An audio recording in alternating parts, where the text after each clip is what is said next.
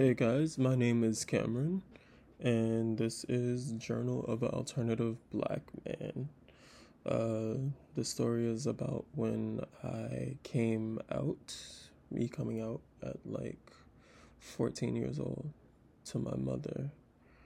Um, let's start off with I kind of already knew who I was when I was around the age of like 12 um, I knew that I liked guys, but uh, you know, when you're in school and stuff, like when you're in like elementary school, middle school, like those things are pretty taboo. And I, my later years of elementary school and um, but yeah, my later years of elementary school, I ended up and I was in like mostly around Caribbean kids, so like, you know, um, that didn't really fly well with a lot of people, but I I was pretty much aware of myself, and I would always try and mask it because you know, um, it just wasn't cool.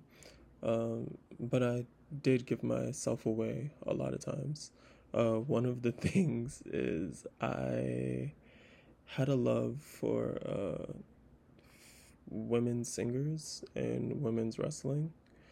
Um, like when I was little, my favorite uh, artist was Destiny's Child. Like if you ask my family, they will always let you know that that was my favorite artist when I was little.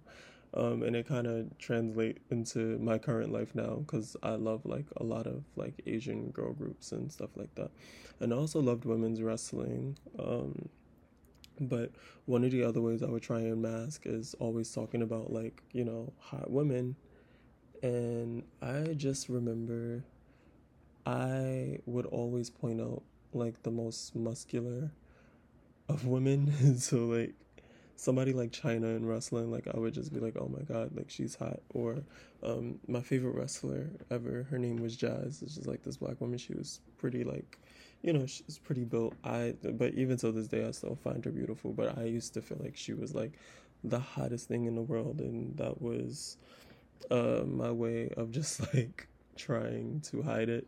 And I remember one time my cousin even told me, I'd rather you just like a boy. and, you know, that was that. And, you know, it kind of foreshadowed.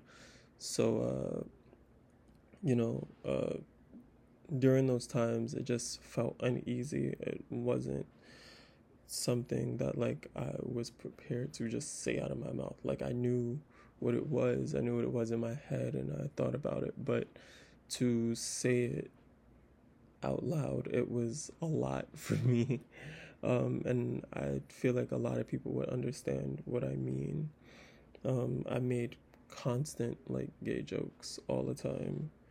And I always like had to push like this narrative that I was just extremely supportive. Like I wasn't gay, but I was supportive that wasn't the case. Like I, I was just gay. I was just a gay man, and um, you know,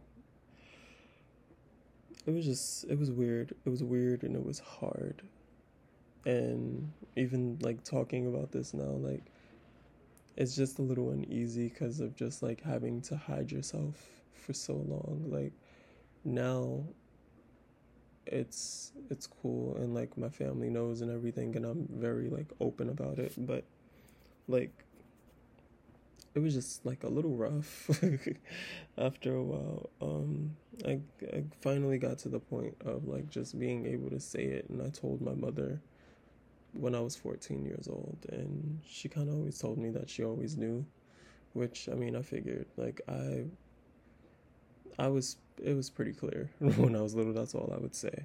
Um, and my grandmother even says it. She's like, "I knew from when you were a baby."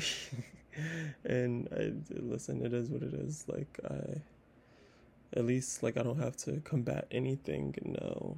Um, and from that, from ever since then, when I realized that my mother was cool and my grandmother was cool, and they had my back, uh, I have loved myself ever since. And that is the true message of all of this. It's okay to know who you are. And also, you don't have to tell people who you are. but as long as you're honest with yourself, that is the main point in this. Uh, and it's also okay to learn yourself and go through the motions. Sometimes you really honestly are not even sure, but at the end of the day, just know that like growing up and understanding who you are is never really going to be easy. And when you get to that point of accepting and loving yourself, you open a whole new world of things to you. Doors open, and you know, there's like opportunities in life that you know you just you see. And I know it just it sounds like I don't know what I'm talking about, but believe me, like anybody going through that stage of just like you know, being stressed and not really understanding how you feel, please just just take your time and learn. And I promise you will get somewhere. That is all for today. These things are going to be really short. These are just going to be like little miniature story times. Uh, and this will be a short series. But I hope you guys enjoy it. And I will see you guys next week. Have a good night.